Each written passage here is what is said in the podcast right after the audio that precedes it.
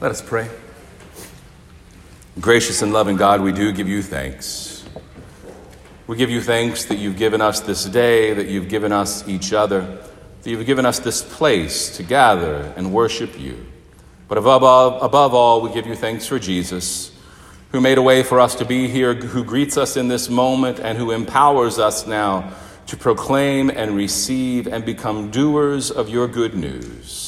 So send your Spirit mightily in our midst to stir something up within us that can't help but be expressed in the words we speak and the lives we live. In Jesus' name we pray. Amen and amen. Theodore Roosevelt was the 26th president of the United States. He was a war hero. He was a Nobel Peace Prize recipient. He was a Sunday school teacher, and he was a New Yorker. A Renaissance man with a great thirst for life and coffee. He drank a gallon of coffee a day. Roosevelt quoted poetry to Robert Frost. He searched the Amazon's headwaters in Brazil. He climbed the highest mountain in Western Europe as a wedding gift to himself. And he authored 18 books. One of those books, his autobiography, contains a chapter entitled The Vigor of Life, which has become for me an entry point into this holy season called Lent. In The Vigor of Life, Roosevelt reflects on the nature of success and how people obtain it.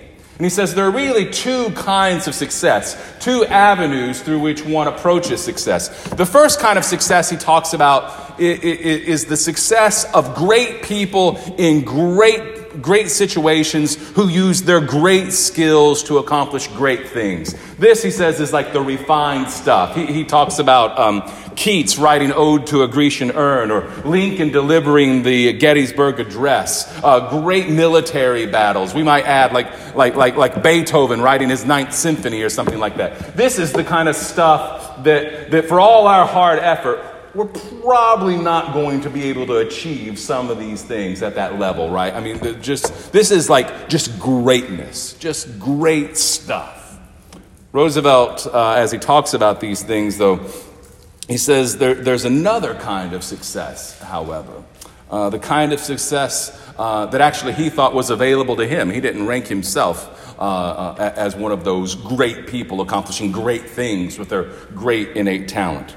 Of this second avenue to success, Roosevelt says this: the second and commoner type of success in every walk of life, and in every species of effort, is that which comes to the man or woman, we might add, who differs from his fellows not by the kind of quality which he possesses, not of the kind of quality he possesses, but by the degree of that development which he has given that quality. This kind of success is open to a large number of persons if only they seriously determine to achieve it. So he sets up these two avenues in contrast with one another. One, great people, great talent, great situation, accomplishing great things. And then the kind of success, the kind of greatness that's available when we take just the stuff that we have and determined to use it to do something good. And we hone it, and we refine it, and we work hard at it. He says, this is the kind of success that's available to me, he says, and this is the kind of success that is available to so many of us. I hardly need to say, he writes, that all the successes I have ever won have been of the second type. I never won anything without hard labor and exercise of my best judgment and careful planning and working long in advance. Having been a rather sickly and awkward boy, I was a young man at first both nervous and distrustful of my own prowess. I had to train myself painfully and laboriously, not merely as regards my body, but as regards my soul and spirit. Roosevelt concludes that stories about the first kind of success are important because they teach us inspiration and lift our spirits. Studying the second kind, though, teaches us how to achieve similar results in our efforts to overcome the challenges that we face in our daily lives. I had to train myself painfully and laboriously, he said, not merely as regards my body, but as regards my soul and my spirit. Now, Teddy Roosevelt probably isn't on the list, at the top of too many lists of go-to people for your first Sunday of Lent sermon, right?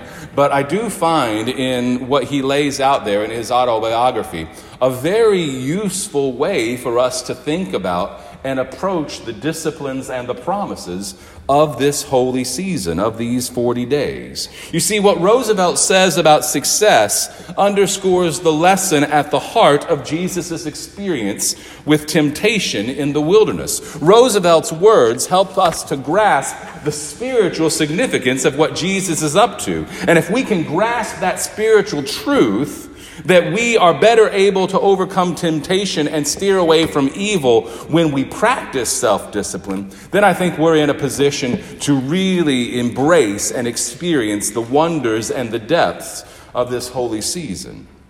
St. Luke tells us that soon after he received baptism at the Jordan River, Jesus, full of the Spirit, returned from the Jordan and was led led by the Spirit in the wilderness, where for 40 days he was tempted by the devil. And he ate nothing at all during those days. And when they were over, he was famished. Now, there's something very significant about Luke's introduction to that story. A famine wasn't the source of Jesus' hunger. Jesus grew hungry in the wilderness because he chose hunger. He chose to follow faithfully the Spirit's lead, to leave food on the table and to fast and to pray for 40 days. He chose to open himself to temptation so that he might hone the skills necessary to maintain his focus on God's will and not in his own. This, I think, is the powerful example from Jesus' life. Of the often painful and laborious training of body and mind and spirit that are at the heart of our discipleship as Christians. You see, there's a purpose for this season called Lent, a goal for which we are striving.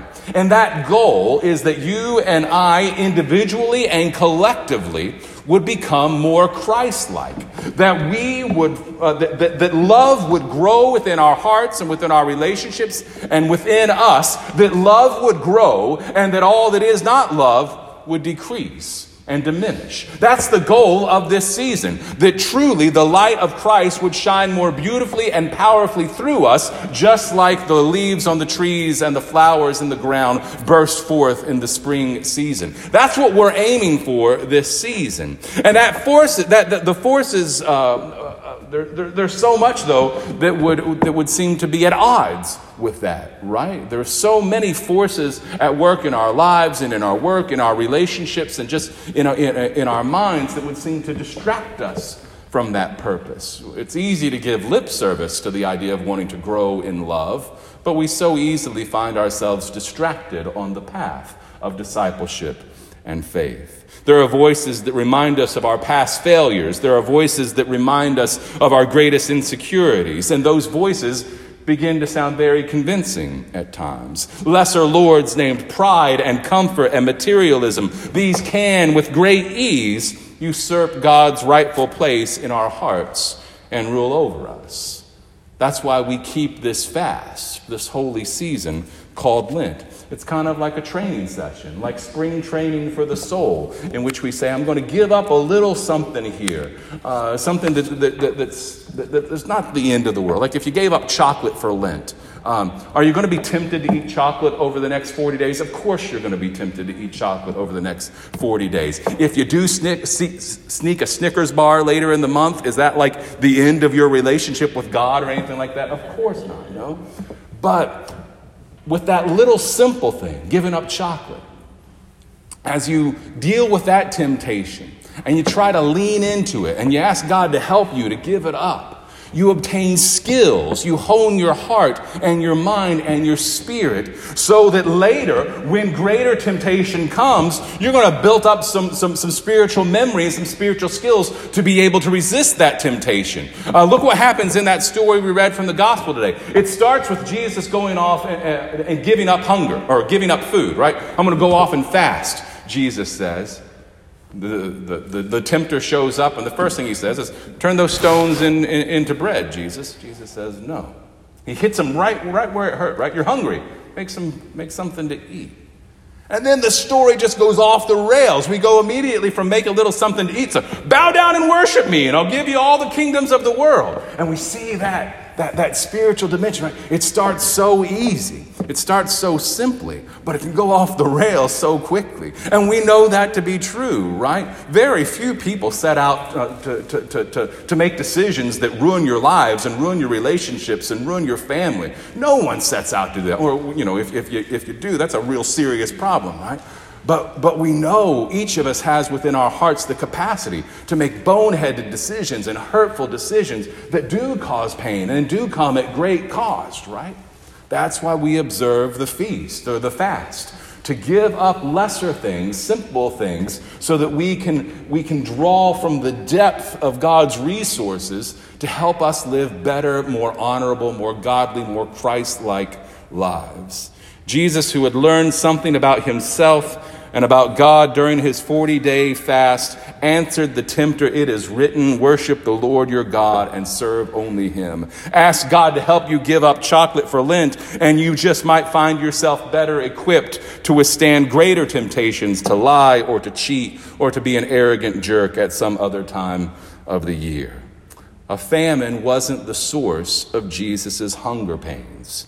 Jesus grew hungry in the wilderness because he chose hunger. He chose to open himself to temptation so that he might hone the skills necessary to maintain his focus on God's will, not on his own. And we must train ourselves too. But there's more. There's more to the Lenten season than our fast. Because when we talk about temptation, when we talk about the things that cause us to stumble in this life, when we're really honest about it, we have to say, you know what? I've already been through some seasons in my life where I did choose poorly, where I did make the wrong decision, where I did cause pain and hurt. And frankly, that standing here and gathering in a community of faith, there's a struggle in that, a need to be honest about what we've been through and what we've done. And frankly, we know that shame and guilt are one of the great plagues to the life of discipleship and the life of faith, right? People feel that God could never love me because of the stuff I've done. God could never forgive me because of the things that I've done, the things I've said, the actions that I've taken. That's a real issue that is undoubtedly present in this room at this moment. Shame and guilt, these things plague us.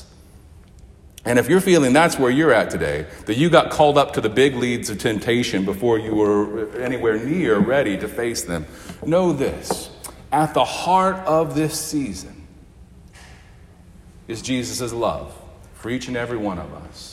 For while we fast and while we hone our skills, we do not do that in an effort to make ourselves more lovable to God. We don't fast, we don't pray, we don't study the scripture, we don't try to follow Jesus to convince him that we're better than we are and that we deserve to be loved. No, we do these things because we know that we are loved. We know that a Savior has come, that Jesus faced temptation, that he overcame temptation, that he went to a cross, that he left the grave behind, that he received new life, and in the life that he received, he shares to each and every one of us, that you and I, indeed, that all creation might be renewed by God's love. We don't have to earn any of that.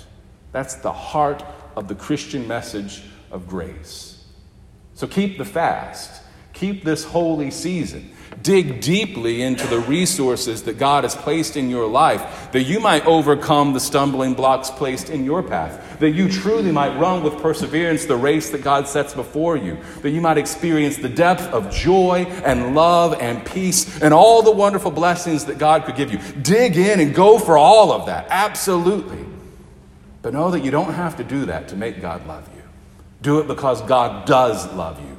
And if you make that your motive, if you make that your guiding light during this season, if you make that your life's ambition to live your life as a song of praise and gratitude because of what God has already done for you and what God is doing in your life right now, then you will understand and reach a depth of blessing that you never thought before possible. And Asbury Church will be renewed because of that. And your life will be renewed because of that. And we will bear witness to God's love in rich and powerful ways.